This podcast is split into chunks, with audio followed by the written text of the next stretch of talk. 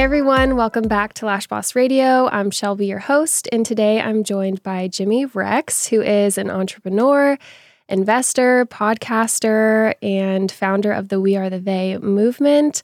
We are going to talk about all things business and marketing, and he definitely knows a thing or two because across many industries, especially real estate, he's um, been really successful. So, welcome to the show. Hey, it's a pleasure to be here. Thanks, Shelby. I'm so excited you're here. I know, it's fun. Uh, should we start with how we met? Let's do it. um, uh, yeah. So we met at a retreat, and um, yeah, fit for service. That was the singles retreat, and it was funny because they, they had an exercise where they wanted everybody to during the Super Bowl last year. You had to basically go up and invite one of the each guy had to go invite one of the women to go out for the next night. And it was funny because I'm pretty picky about who I want to spend my time with. And so it was like, I definitely had seen you, and there was maybe one or two other, you know, women that I was like, okay, I'm interested in getting to know them. But so it's funny because as soon as we were able to, I went right up to you because I'm not waiting. Like I know myself, I don't want to get stuck and then just kind of hate it. And so, yeah, picked you, and we went on the little date and uh, had a great time. And yeah, it was pretty funny. Yeah. And then we've also encountered uh, the Duke and Duchess, which I was crazy by the way. Yeah. yeah, we we went on just a trip together and we saw them and it was so cool. Well, what was funny is I didn't know that the Duke and Duchess of um, Cambridge. Cambridge, what that meant. Same. And I was like, is that Kate and William? Like, I didn't know. Either. Yeah, we're staying this obscure island in the Bahamas, and it, we I picked the nicest hotel, which wasn't that nice, but and they sure as enough they show up at our hotel. They're literally in a room a couple over from us. Yeah we missed their first sighting because i wanted a pina colada and yeah. But luckily we saw them. You saw them a couple times. I only saw them once. I felt bad because it was like it just wasn't meant to be for you. I don't know what know. that was. It was funny because they were all coming in and i was like oh, we need to be outside and they came we were in the lobby and sure enough we miss them and then you you got one drink the entire weekend by the way after that, you're like, I'm gonna go get a pina colada. It was the only drink oh, you got right. the whole weekend, and yeah. we were gone for five minutes, and we missed him again. And then when I came back that night, I had to go run an errand. Uh, I saw him again, and unfortunately, you were in the room. yeah, yeah, but I always talk about that story. This is so cool. It was uh, wild. Yeah, I love that we like didn't really know who they were, and then we were like googling it. But yeah. Anyway, so um you are super successful and i just want to kind of go back to the beginning of your entrepreneur career and just talk about like what you know got you into that. Yeah i mean i was you know I had the blessing or curse call it whatever you want of i wasn't very good at being employed i don't like taking directions from other people i like to get paid what i'm worth and so like for me you know i tried to work a couple odd jobs when i was younger like being a busboy and stuff and i got fired after like two weeks just dumb things. I just wasn't very good at taking directions. I was the kid that spent most of junior high and high school in the hall getting in trouble, you know? And so for me, I just decided I wanted to try to use my sales skills. I knew I could sell. And so I started from a very young age. I started, um, my first company I started was selling Christmas lights door to door. And so I would basically just flyer a neighborhood and then I'd go around and uh, whoever called me and I'd bid them on how much we'd charge to put up their Christmas lights. My brother Dale was the best one at putting them up, and so he'd put them up. I would just basically do all the sales stuff, and uh, I mean, we made five, ten grand in a month. You know, we thought we were mm-hmm. rich. And then uh, after that, I started a meat company selling steak and chicken door to door. It was like the most random thing, but I just add, I answered all these ads in the paper, and that was the one that stood out to me. And I mean, I ended up after about six months figuring out how that company worked. Started my own company selling meat door to door and before I knew it, when I was in college, um, it was funny because people would, you know, in college, everybody's poor. They're eating ramen. I would throw steak parties and we'd have hundreds of people show up. And that's where I get all my salespeople from. And so they'd be like, who the hell is serving steak and salmon and chicken to everybody? And they're like, oh, Jimmy has a meat company. And uh, so I had eight, ten guys going out every day selling steak. And I was running, I had freezers in the back. I had a condo that I bought in uh, the college town I was in and I just filled up the backyard with freezers uh, where we'd keep all the meat, and that was kind of my first like foray into it. But after that, I just kind of got the bug for doing my own business and um, was doing that. But then I had my partner in the meat company. He ended up actually stealing like over a hundred grand, and I was like 22, 23 years old. So I mean, you're I had I got stuck with all this debt. I had the bank debt. I had so we were franchising it, and I had a guy that was a lawyer that was working on that. So we had sold one franchise, and when the guy paid the money, that's when my partner took all the money and ran off. It was over fifty grand, and so I got stuck with all the debt. And so I mean, I was twenty four years old with over hundred grand debt. Like I thought my life was over. Mm-hmm. I was like, oh man, this is going to be so bad. Mm-hmm. And thankfully, I got my real estate license and just jumped all into that and that just really took off. One of the benefits, it's actually the biggest blessing I ever had was that debt because I had no choice but to go and succeed. So I was working 70, 80 hours. I mean, multiple times I woke up on my couch the next morning, still wearing my suit from the night before, just so tired I didn't even get to bed.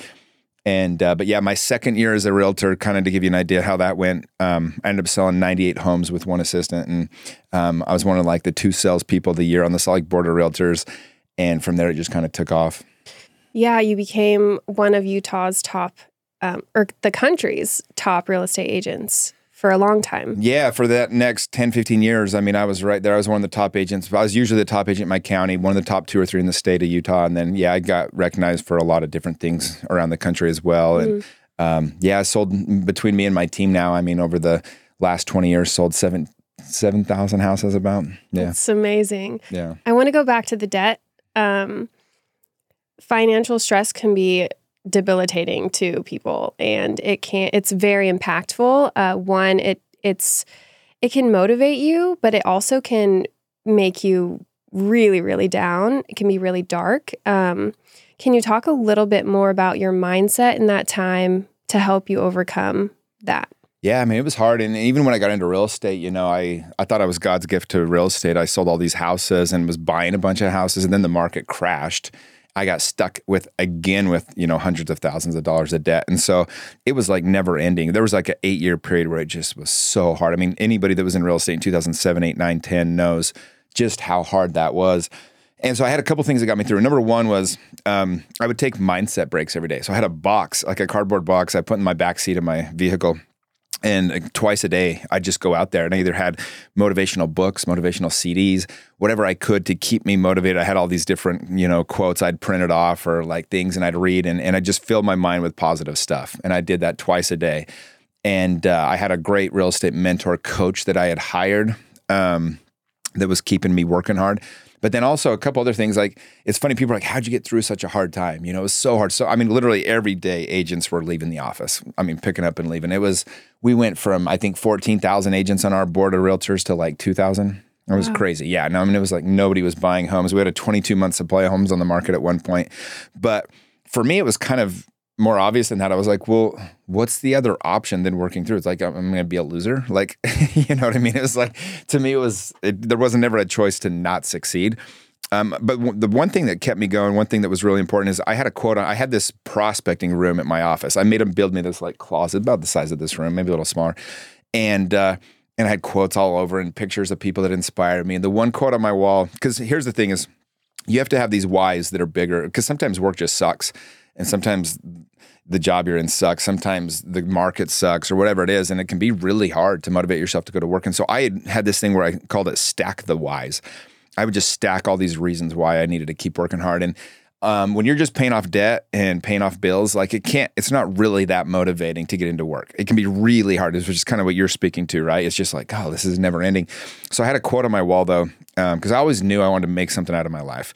And I had this quote. It said, "Show up today for your future self. You never know who's going to need you." Mm. And so I had was very forward thinking. I was like, I don't know what's going to happen down the line. I don't know where this is going to pay off. Um, but today I'm going to show up for my future self. And so I would just kept grinding. And after a few years, it finally um, took off again and you know very quickly flipped. I was making a ton of money but but it was a grind. I mean it was i had multiple times i had to tell my assistant to hold his check um, mm-hmm. you know stuff like that. But i just to me there was no other option. It's like i'm going to be successful. Um, right now it sucks. I'm going to power through and go from there so the people on your team and on that time are any of them still with you um, so the one guy that stood with me is yeah so um, i brought on my best friend um, probably 15 years ago. His name's Chris. And basically, he was my assistant at first. And then I, you know, when the market turned, I said, look, man, I can't afford to pay you what we were. I'm going to cut your salary in half. Go back to school. I'll pay for your school. So he got his degree, and then when he came back on, I promised him to give him a portion of our sales, um, as far as like a portion of the money that I made.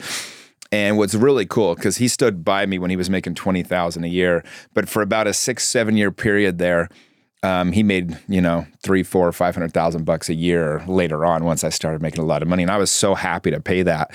Um, he still is the one that runs the team now, and just because he was there when we sucked, and so he's the main one that's still there. But I always kept my team pretty trim, to be honest. Like I have a really hard time with agents. Like real estate agents, the one thing that they don't love doing is making their calls. Mm-hmm. It's like the one thing you have to do to make money. And I just was never great at building out my team. And so I kept it pretty slim. Like the team last year, we sold almost 500 homes and um, it was like three of us.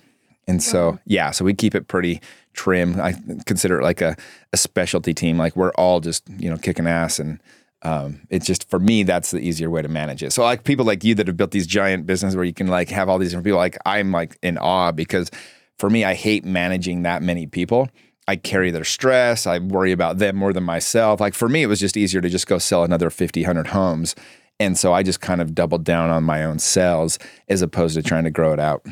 I see. Yeah, I, it's so cool to um, hear people's stories, especially when they've like struggled deeply, because I'm always curious, like the people around them, how they saw like the resiliency in that in that time, and um, I think leaders who are struggling and going through challenges but can still handle it with grace, especially in front of the team, I think that's a big skill. Yeah, I mean, you know, and it was that was the hardest part was seeing them. Like I still was always kind of having some sales. I was just working so hard. There was no I mean, I was carrying 50 listings at a time to sell one house a month, but if you're selling one listing a month, one buyer a month, you're still making 8 to 10 grand a month, you're surviving, you know. Um, but I had agents on my team go 4, 5 months without selling a house. Um, it's happening again right now. I mm-hmm. think the realtor count has already gone down like 20% since its high last May, as far as how many agents are basically in the business. Because ultimately, uh, it is it's so much harder to run that business if you aren't willing to do the grinding work. But yeah, for the leader, it's like you know one of the things for me is I always said like I'm never going to ask anybody to do anything I'm not going to do myself. Yeah, and that was the nice thing. Like every single day they saw me on the phones for three or four hours. So I was like, well, Jimmy's doing it, so. Mm-hmm guess I better too. Mm-hmm. So, in the lash industry, when somebody first goes out on their own, they have to find clients. They have to sell themselves all the time. And sometimes it can be hard for some people to to do that. It takes them a lot longer than they think. I imagine that real estate agents is the same way. You see, wow, I can make a ton of money doing this. I can work for myself, lots of freedom. Um, I guess I just wanted to kind of connect the two industries a little bit because when you're working for yourself, it doesn't always happen super fast. And even if you work really hard, sometimes it still doesn't work out. So, what do you think the biggest differences are with people that have success building a clientele and the people that like are trying so hard and working so hard, but it's just not panning out? Yeah, you know, you're very correct in that. And with real estate, it's even more because let's say you have a ton of success today, you still don't get paid for 60 days. I mean, it's you got to get the client, then you got to get them closed. You know, I mean, it's it's a cycle that really really comes down the line. And so, I think the biggest difference is like those people that focus on the results always get in trouble. Um, they always get stressed out. They always they start getting commission breath. They start caring too much about you know, closing the deal for their own sake as opposed to worrying about the client.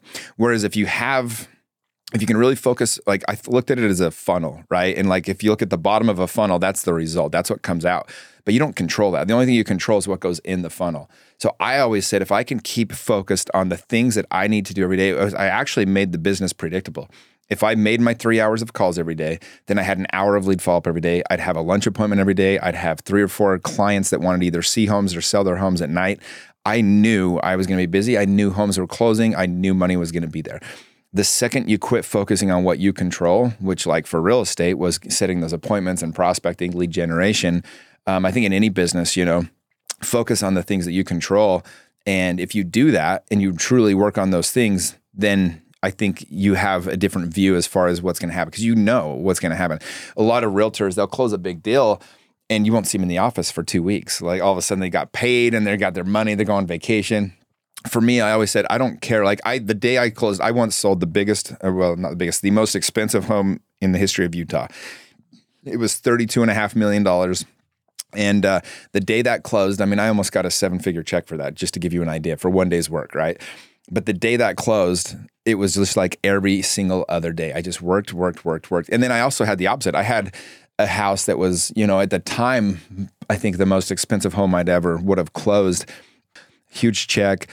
And I get a call from the title company. They're like, uh, something had been screwed up with the documents. The loan officer had screwed up and they ended up not closing and then moving to a different state instead.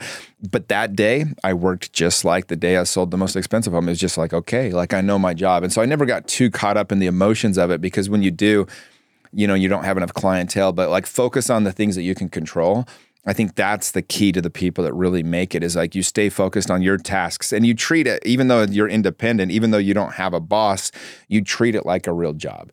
If you do that, and I, I knew my job every day was to go in from 8 to 11 and make my calls. And I knew if I did that one thing, I didn't miss for like five years. Like I was so consistent because I knew if I did that one thing, everything else would take care of itself. Mm-hmm. I'm also hearing like, don't be above doing the work and like getting too comfortable with like oh i've made it. So now like i don't need to take classes anymore or whatever that looks like in our industry too. Yeah well it's funny because i was the number one agent in utah county i think for the first time in 2010 and then again in 11 and again in 2012 which is a huge county. It's the second biggest county in utah. And in 2012 at the peak of my career i mean everybody saw me as like the number one agent. I went to arizona state. I took nine months and I would fly back and forth between Utah and Arizona. And I got my master's in real estate development from Arizona State because I wanted to take my business to the next level. I wanted to have that much more professionalism over everybody else. And everybody's like, what is Jimmy doing? Like, he's already crushing real estate. And I literally, you know, had a place right there in Tempe and I was going to class Monday to Friday from eight in the morning till till two basically. And I did that for a full year basically. Uh, so at what point did the We Are the They movement come along? Yeah, so shortly after I sold that house, that 32 million, 32 and a half million dollar house, I was actually doing like a plant medicine ceremony. And I had the strongest impression. It was like a hundred percent new. It's like you're done just doing this. It was like you need to do something that has more meaning for your life. And I knew it. And so that day, I remember the next morning we integrated, and even the like facilitator lady, I you know I told her like my epiphany because I was the number one agent in the state at that point that year, and uh, she's like, maybe sit on this for a few months. I was like, I was like, no, I will. But at the same time, I knew. And so I started looking at kind of what would I do next? And, you know, what did I, and there was a, at the same time, there was a real estate agent in Utah. He worked his business very similar to the way I did. And he went to pick up his rent check and he got murdered at the door by somebody that was behind on their, their rent at this fourplex, rolled him up into a carpet and stuffed him in the basement. And, uh, and I remember when the nor- the news story broke, every single news story, all it said was like realtor dies, realtor killed, realtor, realtor, realtor. And I remember thinking like, what a sad life. If I and not that it's sad yeah. to be a realtor, but it's like if I die tomorrow and the only thing I'm known as is a realtor, I'm like so much more than that. Mm-hmm. I was like, I thought it would make me sad. And so I was like, really at that point, I'm like, what do I want to do to really leave a mark on, on this earth? And so what I started doing is I started really putting a lot of attention into what I was going to do next. And part of that is I started listening to all the guys that were reaching out to me through Instagram. I'd started building up my social media. I'd had a book come out. Um, and so I had a lot of people finding me through my podcast and my book. And they, two things kept standing out. Number one was guys kept saying, where do I find a group of friends like yours? You guys seem like you're so tight. You have, you're doing so many, because I really do have like the world's greatest group of friends. I have so many amazing, close, close, close friends and that's something I've always been really good at was being able to correlate those experiences. And I was always throwing the trips and getting everyone together, doing charity stuff, whatever we needed to do to to just build the close bond. And then the second thing that people kept saying is like, "Hey, I feel like I'm stuck in life." Um, you know, my book, the subtitle of it is uh, "The Hidden Dangers of Living a Safe Life." It's like one thing people know about me is I'm a little crazy. Mm-hmm. Um, I'll jump off cliffs, run with the bulls, swim with sharks. sharks, the whole thing. Yeah. And so I'm always doing things like even just last weekend the NBA All Star game came to Utah and I just did what I do and ended up sitting front row. I was the guest with Dr. J, one of the top 10 NBA players of all time. We sat courtside front row on the basketball game. And I did that just because that's a life experience. Like I figured out a way to do that. I had a friend connect me and literally was sitting between Allen Iverson, Kareem Abdul Jabbar, and Dr. J. It was like such a ridiculous moment of life. But those things happen to me all the time. It's almost like a bi weekly thing where something crazy happens. And so people see that and they're like, inspired by. It. And so that was what people people kept asking. And so I said, okay, So I, so I started thinking about how I could make a difference. I was like, wait, I know exactly how to build groups of friends. And I knew that guys in particular didn't have a place like the average person, you know, I, me and my friends, we go deep. We have these really deep conversations and it's beautiful. And I've seen every one of my close friends cry and I've seen them at their worst. I've seen them at their best. And we just have these really beautiful experiences. And I'm like, I know how to do this. And so I just decided I was going to do it. And so I'd had the weird that they, you know, um, on tattooed on my arm for about a year at that point. And I always wanted to do something with the name just because it meant so much to me. And uh, I can get into that if you want or whatever. But I do want you to share about that, but for, close for your sure. thought. Yeah. And so, yeah. And so, anyway, so I launched the coaching program and it was all based around these experiences of getting men together. Um, my original group, I wanted to have 50 men. And because that's kind of the size of group where you can all really get close without it being too many. Mm-hmm. Um, but at the same time, um, it was enough to make it worth throwing out there. And it was funny when I launched it, you know, I gave myself 30 days to sell out the program hope because it's a pretty expensive program. Each guy pays fifteen hundred bucks a month, and so it's not like cheap. And so I was just hoping to get fifty guys. And my first day, I launched it within eight hours. I had 147 people apply for the program. And I was like, oh my gosh, I'm onto something here. Like, you know, this is why so many people are, they feel so alone. And so, and, you know, it's been less, a little over a year now and got almost 300 guys I'm coaching now, um, all these different little pods now um, and groups. And uh, yeah, it's just been amazing. But that's, that's what it is. So cool. Um, I know the story of how it got the name, but can you share that for? Yeah, yeah. So it was it was kind of cool. Kind of happened by accident. I was I was working with a group that we would go undercover to foreign countries and help rescue kids that were being sex trafficked. And I had the opportunity to be on about eleven of these ops. Um, we rescued over 100 kids, but we had one op in particular in, uh, I'll just say, a Latin country, and it was super dangerous op. And um, I mean, they had like a perimeter set. The guy had guns on him. Like we just, they thought we were, you know, consumers, and so that's the only reason why we were protected. But we basically would go down, we'd set up a sting operation, and then the federal police is who we would work with. They'd come in and do the arrest and the whole thing. Well, when I was coming back from this one particular op, it was a super dangerous one. Um, I was telling my girlfriend about it in the car, and she kind of pulls over, and she's like, "Hey." Um, like, I don't think I want you to do this anymore. I was like, what are you talking about? Did you not just hear what I said? We rescued these kids. We, you know, we arrested the bad guys. She's like, I know, but it's like super dangerous. It's a, it's a really bad environment. I was like, I know, but this is like, it's gonna be part of my life now, you know? And she goes, I know, but why can't they just go do it? And I said, what are you talking about? There is no they. We are the they. And as soon as I said that, I was like, oh man, that's good. And so that became the motto of my life. Like everyone always says, like, oh man, they need to do something about this. It's like, no, there is no they. We are the they. That's where that comes from. I love it. It's so amazing. And I just think that's so cool that you got involved with something like that. That is one of the biggest things that boils my blood. I still can't understand like why as human beings are we stealing other human beings and doing such terrible things to them.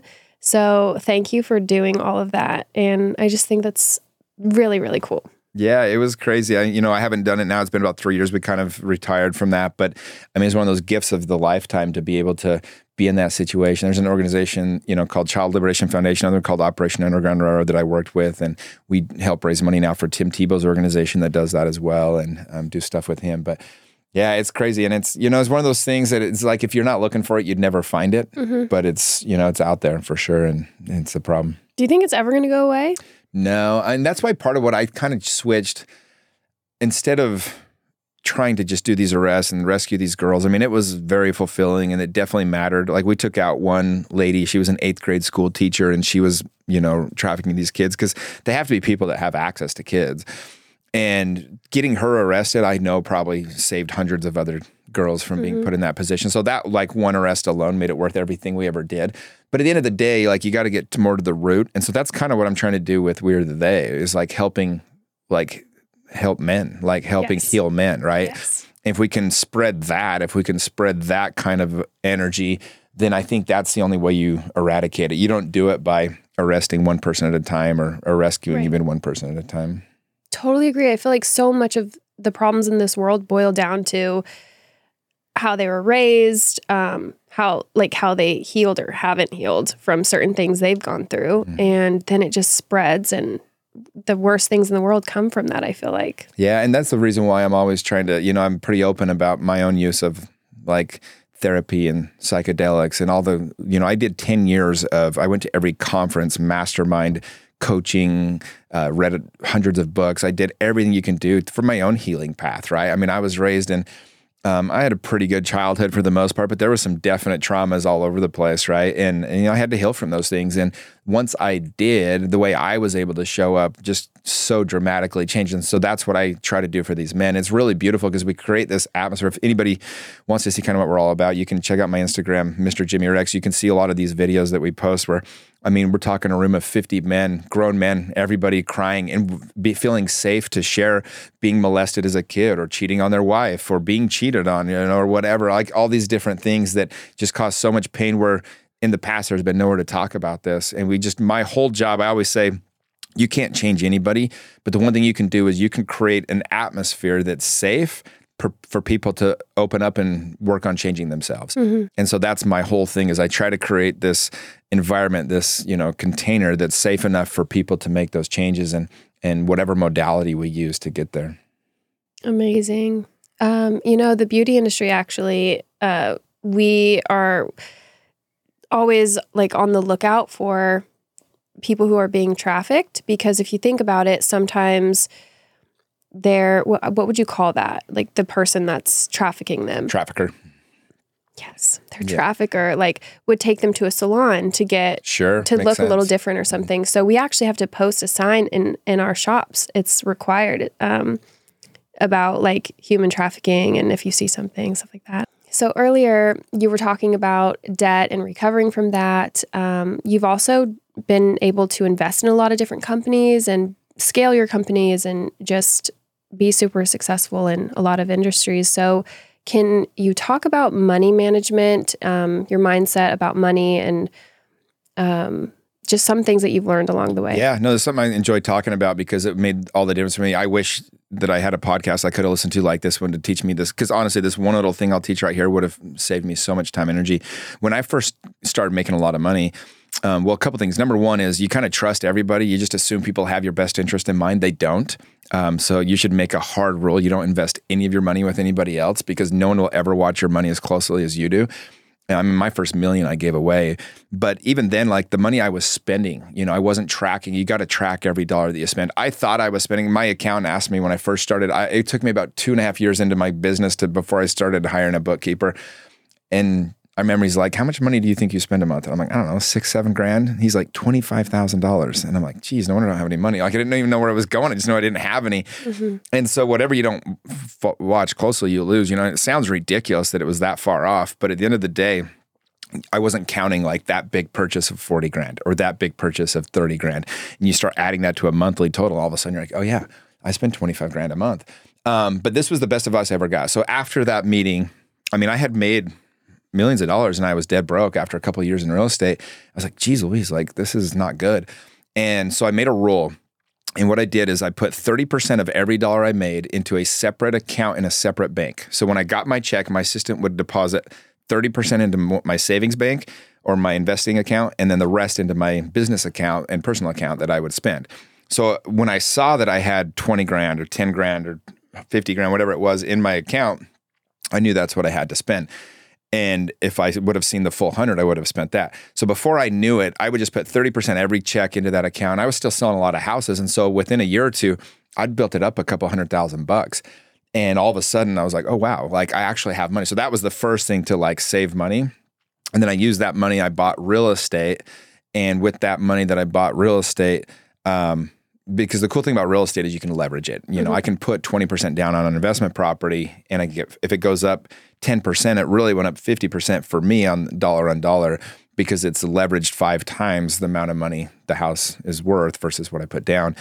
And so the biggest thing I would say is that put that separate money aside and then use that. And I also tell people like until you own 10 or 15 real estate properties, don't even buy anything else. Like people invest here's what I say invest in yourself first. If you're not making at least 300 grand a year, you just don't make enough money to make a difference investing. Invest it in yourself. Learn new skills, build your business up, do whatever you need to do. But if you're not making at least 300 grand a year, you just don't make enough money to start investing yet, especially not in private capital, like maybe real estate.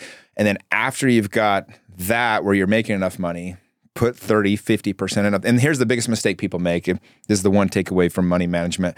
But most people, I mean, almost everybody, they make more money. They all do the same thing. They just spend more money. They go a little nicer car, a little nicer house, more vacations, nicer restaurants, nicer clothes, nicer shoes. And they don't have any more money at the end of the day. And so, what I tell people is learn to live off of a budget where you're conservatively um, doing it and then put all that money away. I started, I was able to put check after check, like huge chunks, like 50 grand, 100 grand, 20 grand into just my savings account. And so I started using that to buy real estate. Next thing I knew, I had over 30 real estate properties, all of which I'd put over 20% down. And so all of a sudden, I had time to do some other investing, invest in some tech companies, some different stock companies, some restaurants, um, all sorts of fun stuff. You know, like I'll give an example, like I that NBA All Star game I just did. Well, it was not a cheap ticket. We'll just say that. But I have a restaurant in Vegas that I invested some money into. I just took my last three month dividend check from that one restaurant, which is one of 30 that I own. And that bought me that ticket for that game. You know what I mean? It's like, even though it looked ridiculous, like the amount of money I spent on that, you know, was shockingly stupid. That's a once in a lifetime experience that I wanted to have in my hometown with the All Star game. And it really didn't, I didn't even see the money. It just came mm. from literally, it was not even my full dividend check from one restaurant. It sounds like you really prioritize like life experiences, challenging yourself, but also it you have so much joy and passion in like just growing a business, almost like it's a game. Not saying that it is, but it is a game. Money's it, a game. Life's a game. you know, like it really is. And it's, well, it's cool when you get to a point, like you have enough ups and downs, you go through enough different things. Like for me, there's no bad days. And this was one of the most expensive lessons I ever learned is um, is life is a beautiful mess. And where we get in troubles when we try to define life and needing it to look like a certain way. Like when you can kill the expectation of what your life's supposed to be and just enjoy it all as a beautiful mess, like you know look at your own life like you probably didn't think five years ago you'd have a kid but is the kid the best part of your life now probably i would guess or at least mm-hmm. one of them and so like we have this idea of what our life's supposed to look like but the pain comes when it doesn't match what we think it needs to be and usually by the way it's not even our own expectations it's our parents our culture our church our neighborhood whatever but when we can kill that, then you can embrace it all. So in the moment, I've gotten to this part now, and one of my buddies taught me this during the pandemic because I was not wired for a pandemic. Like I love travel. I've been to 99 countries. I love being with people. That's all I ever do. Like the pandemic to me was just the worst. And for like 2 months I was like, am I the only sane person left? And uh and then all of a sudden my buddy told me something. I had him on my podcast and he and I see a lot of things differently, but he said, "Hey Jimmy, he said true happiness is accepting everything as it is and not wishing it was any different." Mm. I was like, "Shit, that last part of that, not wishing it was any different." And I started thinking about that with the pandemic, and I'm like, damn, he's so right. And so I said, how can this be the best blessing of my life? And that's why I ended up forming my coaching group. How can I lead? How can I help people during this kind of a time? And I would have never done the group without the pandemic because I would have never slowed down enough to actually put the time and effort into doing it. And so at the end of the day, you know, when you can get to a place in life where everything becomes just part of the fun, and that's kind of where I've gotten to. Like in the moment of bad things now, I'm like, well, this would be a fun life experience. I can literally in the moment be enjoying the thing going to shit. And mm-hmm. so I think that's the key. And then from there, it's just like, okay, I want to live all of life. I want to experience all of it. I want to experience, I, I'm wired for variety as well, but like, I just want to experience everything. And so to me, it's just a beautiful way to live.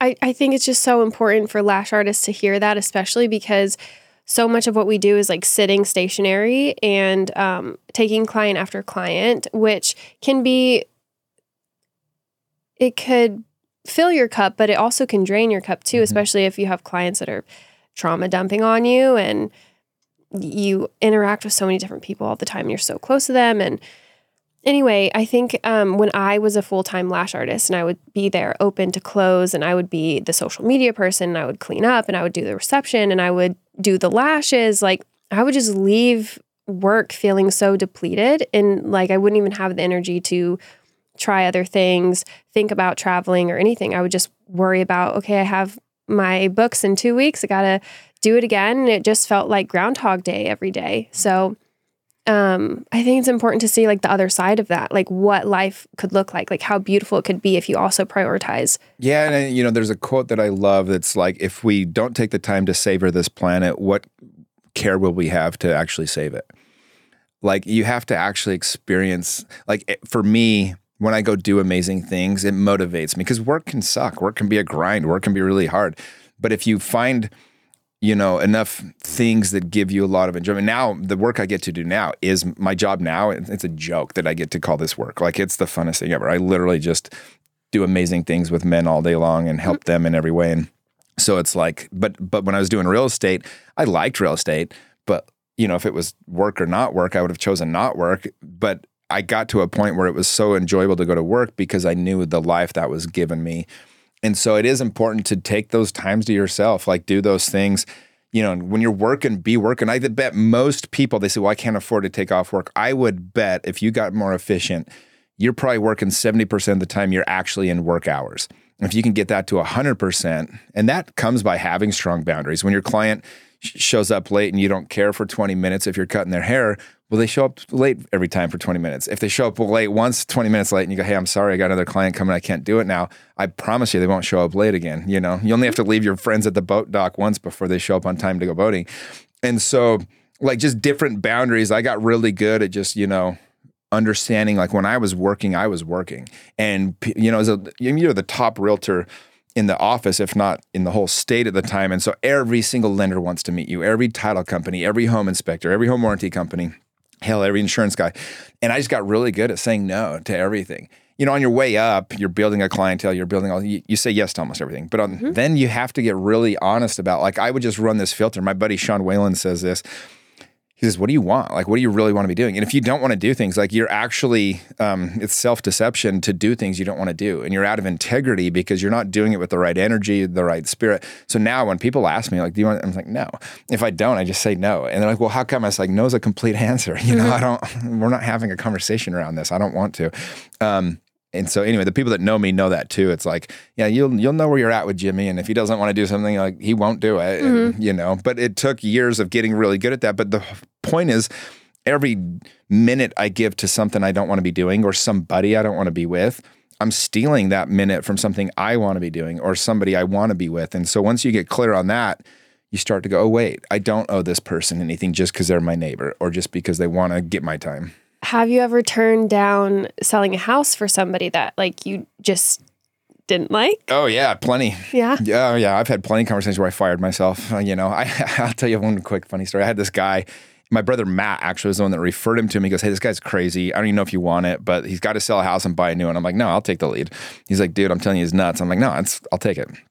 And uh, and the guy was crazy. And so we listed his home, and, and um, in the time we were trying to sell his house, he wanted to go see a new home build. And the way that works with new home builders is when you are the one that goes to show them the home, you get registered as the agent, they buy it, you get paid. And but the builder usually takes care of most of it. This builder was DR Horton, they're the biggest in the country. So they of course just take care of everything. Well, in that time frame, he, he then I have a deal with my clients. Every Friday I give them all a call if I'm selling their house and I give them a full update and feedback from the showings that week. And I never miss that call. It's my way of making sure they're not calling me all week but they know they're going to hear from me on Friday, so they don't care. They they just wait for the call. And this particular client, I call him up and or he calls me Friday morning at like 8 a.m. He's like, Jimmy, just wondering, you know, what the feedback is. I'm like, dude, I'll call you later this afternoon. I'm still gathering it, you know. And I always called like three, four o'clock. And he calls me at noon. He goes, Hey, sorry, just I, I was wondering if I'd missed your call. I hadn't heard back from you. And I'm like, Tom, I told you I was gonna call you this afternoon. And then at like three, he calls again and he's like, I didn't answer. He calls back. I didn't answer. And he leaves a message. And it's like, Jimmy, pick up, pick up, pick up, pick up, pick up, pick up, pick up. And I'm just like, oh, hell no. I'm not dealing with this. He's crazy. And, uh, so I call him back. I'm like, Tom, what the hell was that? And he's like, Well, you said you'd call us after. I was like, I'm going to call you, but I can't because I'm still getting the feedback. He goes, Well, I just I want to see if anybody's bought my house. I go, I can't find anyone to buy your house because I've been talking to you all day. And mm-hmm. he's like, I don't like the way you're talking. I'm fine. I, I quit. Like I'll fire myself. And I just fired myself. The irony of that one is six months later, I got a call from the title company. They're like, Hey, we got a check for you for like thirteen thousand dollars. And I'm like, What's the name on the file? And they said the address, and I'm like I don't think I sold anything out there. What's the name? And they said this guy's name, Tom, whatever. And I'm like, oh my hell, he ended up buying the DR Horton house. So I ended up getting paid still on that deal, which was kind wow. of nice. But but I've I mean I've canceled, you know, I've fired dozens of clients. Like mm-hmm. I'll say, hey, we're not a good fit. Like it, it, even with my coaching program, to be honest, I had a guy come over to my house the other day. He literally he goes, Can I come over to your house? I'm in the area. And he's a pretty prominent guy in in my community. But there's some things that I don't agree with that I've heard and I just want to fill him out. So he came over and he talked to me for half an hour. He's all right, I want to join your program. And I just looked at him and said, Hey, I'll just being honest, like, I actually don't think it's a good fit. And told him no, like, because one bad egg, I mean, it's going to ruin the whole thing, you know? Yep. Um, we have to do that for our clients Totally. sometimes. We we have to spend an hour with them every two weeks. Like if they don't respect our policies and they always show up with stuff caked in their lashes and uh, show up twenty minutes late, like it's yeah, Yeah. can't late cancel stuff like that. Yeah, but I always say people will treat you the way you train them, Mhm. you know? And so if you train people how to, Yeah, and I will say, like earlier, you made the point of like uh, them not ever doing it again. That's true for most people. They that you do teach people how to treat you for sure. Like yes, uh, I also want to talk about competition, how you view that, because you shared one time. I'm not. I can't remember if it was to me or on the show. Maybe listening to a clip of yours. You talked about when people were kind of deciding should I go with you or someone else. What would you say? Yeah, well, I mean, when I was building my business, I called for sale by owners all morning. That's how I got my business. There was about 10 of us in the state that were really good at calling for sale by owners. And I would win most of the time. I mean, I was really good at it. Um, but there was one agent, and it was funny. I ran into his girlfriend. I'd beat him about nine out of 10 times. I would usually beat him. But his girlfriend, I ran into her at the gym one time, and she goes, Jimmy, I got to know, like, how did you do it? How did you beat? You're the only agent that could beat him, but you beat him on every appointment. What did you do? And I said, well, it's interesting. I would always ask the clients after we interviewed if they didn't pick me, how come they did or didn't. And they'd say the same thing. And so basically, this guy would go in and he'd say all the reasons why they shouldn't use me. Jimmy works too, uh, he, he, you know, he's too distracted. He travels too much. He coaches high school baseball. He doesn't have time for you. And then I would go in and I'd say the same thing. I'd say, look, there's two ways to build the tallest building in town. You can either tear down every other building until you're the tallest, or you just build the tallest building. I said, at the end of the day, you've picked two agents that are both awesome agents. I'd be a liar if I said he's not a good agent because the guy sold 75 homes last year. I also sold 75 homes last year. And, you know, I'm kind of giving subliminal. I'd be a liar if I said he wasn't a good agent because that's what he was basically saying about me. And I was like, look, clearly guy knows how to sell a house. And I'd say, if you don't use me, honestly, use him. You can't go wrong. We're both going to probably get your house sold. Here's why I think I might have a few advantages, but at the end of the day, again, you got lucky. You got two of the best agents in town that knocked on your door, and they'd use me almost every time. And they, you mm-hmm. know, because people like that positivity, and it goes back to that saying, like, do you want to be the best because you? And people are dumb. They think if I tear down other people, people think I'm better, but all they're hearing is negativity. All they're hearing is this person's insecure, you know. And mm-hmm. so, at the end of the day, I just give props to everybody else, and it's cool. Like even with my coaching program there's four or five other coaches that we sort of compete, but not really. We work together and like I speak on their stages, they speak on mine, and we all just kind of help each other. We're all just in here like, look, if people want to get coaching, they'll pick whichever vibe is theirs, whichever group they think is a better fit for them. None of them are better. They're just different. For one person, this is going to resonate, and for another one, this will. Yeah. We um sometimes a client might start off with her lashes getting, you know, on another side of town or something. They come to us and then they'll open up this like line like to kind of bait us to see what we would say. And some some of it I think is like some people just like to be dramatic or Mhm. like to talk badly about people. And at my company, it's a thing we never, no matter if we're looking at the worst set of lashes we've ever seen, we have to, every single thing that we want to tell them, we have to frame it positively. We have to be educational about it, honest, and um, never bash another artist. Is that's just how we do things. And we had that feedback sometimes from people of, this is why I stayed here is because you didn't say anything negative about the other person when you could have. And so I think that's really valuable um, to not look at competition like, you know, let's put them down so that I can seem better, but just be better. Yeah. It's a really good point. Yeah, well, and people are attracted to positivity. At least positive people are, right? And so, like, for me, it's it's pretty simple. You know, every time somebody wants to say something negative, I'm always I always just assume they're always trying to catch me. You know, and I don't say anything if I won't put my name to it. And so I'll always say things like I'll either just be quiet, which says a lot sometimes, or if I feel like I need to, I'll just be like, well, you know, I don't necessarily agree with that. However, you know, or or yeah, I don't know anything about that. That's a good one. Yeah, I don't know anything about that, but glad you're here. Yeah. You? Yeah. Good point. Um, can we talk about social media? Okay, because you you uh, post a lot on TikTok and Instagram. Um, you have one page, right? Or your we are we are the they has a page. Too. Yeah, but it's I'm we're, I only have my my page is me. Yeah, we're branding ourselves these days. So like everybody has their own personal brand. That's where the world's going. And so my page is Jimmy Rex, like on whatever I'm really trying to grow. Yeah, I have like six Instagrams. You need to kill five of them. No, I've, I've killed one. Um, but yes. So anyway, my point being, you post a lot on Instagram and you post a lot of your clips of your podcast and what you're doing all of the time. Can you just share some of your tips for social media marketing? Sure. Yeah. I mean, number one is people want to follow you. So only have the account of you personally. That just is how it is. Nobody wants to follow all these businesses and things, and it gets confusing. Um, number two is, you know, if you want people to be interested, you got to be interesting. So, like when I decided to take it serious and start growing my page, I started traveling. I started meeting interesting people. I started talking about it. Um, you know, and then people want to be inspired. They want to be educated. They want to be entertained. Those are the three things to focus. on. I always think like only post things you'd post to a group full of your friends. And so I'm always trying to, you know, my stuff's always one of those things: entertain, educate, or inspire. That's what I'm really trying to post. And so, um, yeah, I just I spent a lot of time and effort growing it. I mean, last in 2021, to give you an idea, at the beginning of the year, I was you know selling houses. I put up two stories on my Instagram, and from those two stories, I sold 31 condos in Park City. They were ski and ski out Park uh, Park City condos. I made over a million dollars that day in commissions from two posts. Later in the year, I opened up my coaching program. And in one day, like I already talked about, sold it out. I made over nine hundred thousand dollars in one day.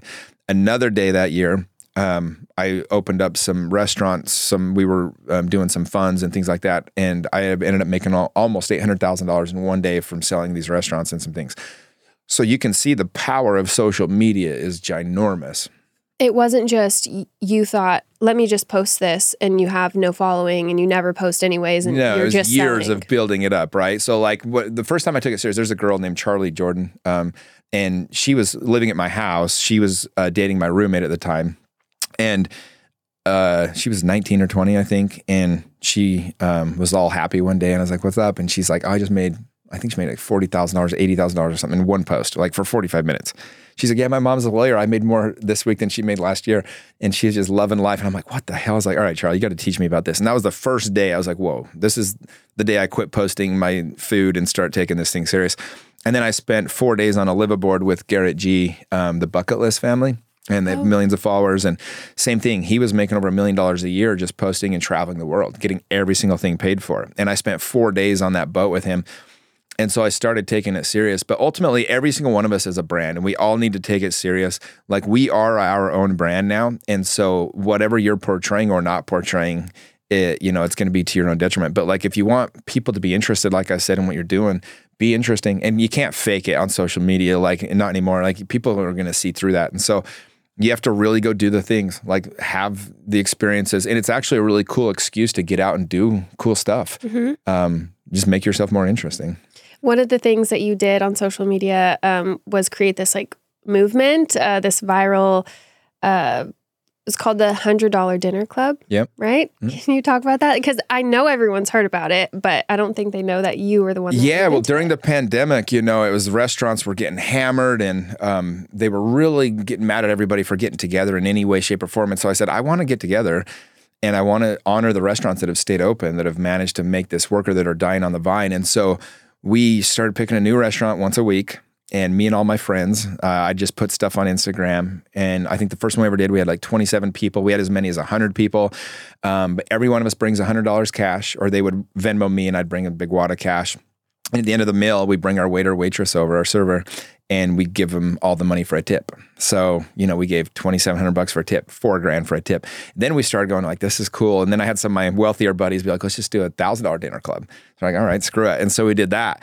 And I think we gave away a forty thousand dollar tip. We gave away, you know, just a humongous tips. These people just life changing type of experiences. Um, but what was cool, like I'll give you one example. We did, and you know what was cool about it was um, it was the perfect excuse to get together. Nobody could say shit to us because we were helping people, and it makes such a difference. And people would always be like, "You have no idea what that person was going through. You guys showed up at the perfect time." And what people don't realize is everybody's struggling, especially if they're serving. And so it's like financially they're struggling.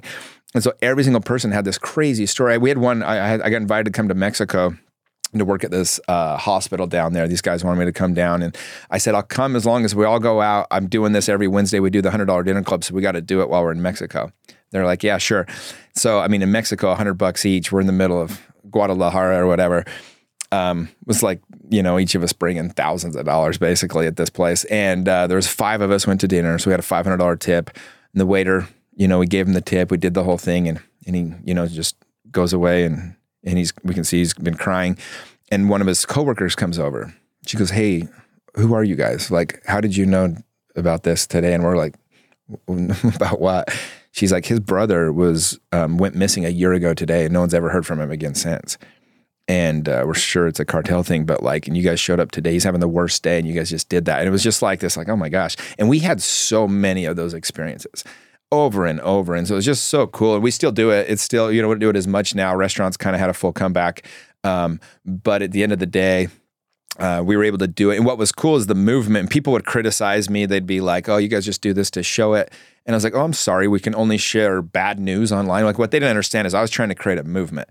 It wasn't about, look at us, what we just did. It was, hey, hopefully this inspires you to do the same. And you know, I remember one guy was coming at me online once, and that morning I was sent a video. Some random lady in Kentucky just got like a $2,500 tip or something, right? Um, from a group that just saw what I was doing. Some realtors in Kentucky decided to do it out there. And this was, there was hundreds of cities where this happened, um, was going on all the time. Um, and, you know, it's just this total amazing video, life changing for this lady. And by the way, it's not even the money. It's like, wow, people actually see me. People care. Like, people are nice enough to do this for us.